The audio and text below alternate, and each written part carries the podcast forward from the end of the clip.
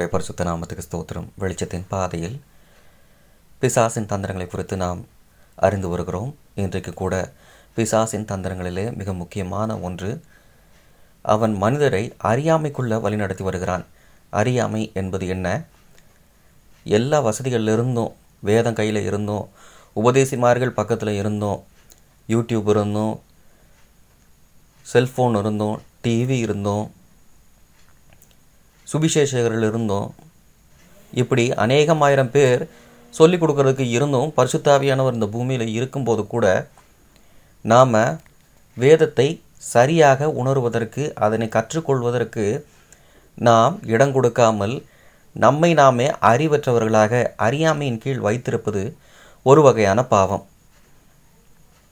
அறியாமையுள்ள காலங்களை தேவன் காணாதவர் போல் இருந்தார். ஆனால் இப்போதும் உலகமெங்கு இருக்கிற எல்லா மனுஷர்களும் சத்தியத்தை அறிய வேண்டும் என்று அவர் விரும்புகிறார். சத்தியம் அப்படின்னா உண்மை என்று அர்த்தம். எது உண்மை? அதாவது கர்த்தர் வர்றாருன்னு சொல்லி 2000 வருஷமாக சொல்லிக்கிட்டு இருக்கிறாங்க. இது உண்மையா அப்படின்னா நீங்கள் போய் அதை தேடி கண்டுபிடிக்கணும். நீங்கள் அதுக்கு ஆன்சர் தெரியாமல் இருக்கக்கூடாது. கர்த்தர் தம்முடைய 2வது வருகையில் வரும்போது அவரோட சத்தம் மட்டும் கேட்குமா? இல்லை அவரை முகமுகமாக பார்ப்போமா? அவரை நம்ம தொட முடியுமா? கர்த்தராக இயேசு கிறிஸ்து சீஷர்கள்ட்ட இருந்தப்போ தோமா அவர் பரத்துக்கு ஏறின பிற்பாடும் கூட அவரை தொட்டு பார்க்குறதுக்கு கடவுள் அனுமதிச்சார். என்னோடய வேறு கையை தொட்டுப்பார், என்னோடய காணி பாய்ச்சப்பட்ட கரங்களை நீ தொட்டுப்பார் அப்படின்னு சொல்லி உறுதிப்படுத்துகிறாரு. தான் உயிர் தெழுந்தது தான் அப்படின்றத அவர் உறுதிப்படுத்துகிறாரு. அப்போது இந்த 2ஆம் வருகையில் கர்த்தராக இயேசு கிறிஸ்து வரும்போது அவரோட சத்தத்தை மட்டும் கேட்போமா? ஏன்னா யோபு மெல்லிய சத்தத்தில் கர்த்தரை உணர்ந்தார் அப்படின்னு இருக்குது. அவரை நான் கர்த்தரை கண்டேன்னு சொல்கிறாரு. அப்போது இந்த காலகட்டங்களில் எப்படி இருக்கும், கர்த்தருடைய வருகை எப்படி இருக்கும் அப்படின்றதெல்லாம் நம்ம ஆராய்ந்து தேடி நம்ம படிக்கணும்.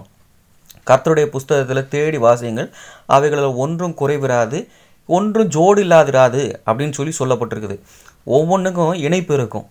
ஆதியாகமத்துக்கும் வெளிப்படுத்தின விசேஷத்துக்கும் இணைப்பு இருக்கும். மல்கியாவுக்கும் மார்க்குக்கும் இணைப்பு இருக்கும். நாம் தேடி படிக்கணும். தெரியாததை, மனுஷங்களுக்கே தெரியாத ஒரு விஷயத்தை பரிசுத்தாவியானவர் நமக்குள்ளே இருக்கிறதுனால அவர்கிட்டே கேட்டு நாம் தெரிஞ்சுக்கலாம். அறியாமை ஒரு வகையான பாவம். எப்படி நம்ம அறியாமல் இருக்கிறோம், எது பாவம்ன்றது தெரியாமல் இருக்கிறோம். சில விஷயங்கள்லாம் நம்ம பாவம்னே தெரியாமல் செய்கிறோம். அதாவது கருச்சிதைவு பாவமா இல்லையா, கொலை செய்தல் பாவமா இல்லையா, சகோதரனை பகைத்தல் பாவமா இல்லையா, அப்புறம் காதலித்தல் பாவமா இல்லையா, கவர்மெண்ட்டுக்கு லஞ்சம் கொடுத்தா தான் நான் அரசாங்க வேலைக்கு போக முடியும், நான் அதுக்கு லஞ்சம் கொடுக்கலாமா வேணாமா, அப்புறம் நான் கடன் வாங்கி ஊழியத்தில் கட்டடம் கட்டுறதுக்கு நான் பணம் கொடுக்கலாமா, என் பிள்ளைங்களை கடன் வாங்கி நான் படிக்க வைக்கலாமா, அப்புறம் எனக்கு ஆஸ்பத்திரி செலவாயிடுச்சு அதனால் நான் கடன் வாங்கி ஆஸ்பத்திரி செலவு பார்த்தேன், இது சரியாக தப்பா? இது எல்லாத்துக்குமே வேதத்தில் என்ன இருக்குது, பதில்கள் இருக்குது. ஆனால் நாம் தேடி வாசிக்கிறதில்ல, அதை குறித்து நாம் சிரத்தை எடுத்துக்கிறதில்ல. அறியாமை உள்ளவர்களாகவே இருக்கிறோம். நம்மை அறியாமையில் வைக்கணும் அப்படிங்கிறது பிசாசின் தந்திரங்களில் ஒன்று. தேவன் நம்மை அறியாமையின் காலங்களில் இருக்கிறத தேவன் முன்ன காணாமல் இருந்தார்.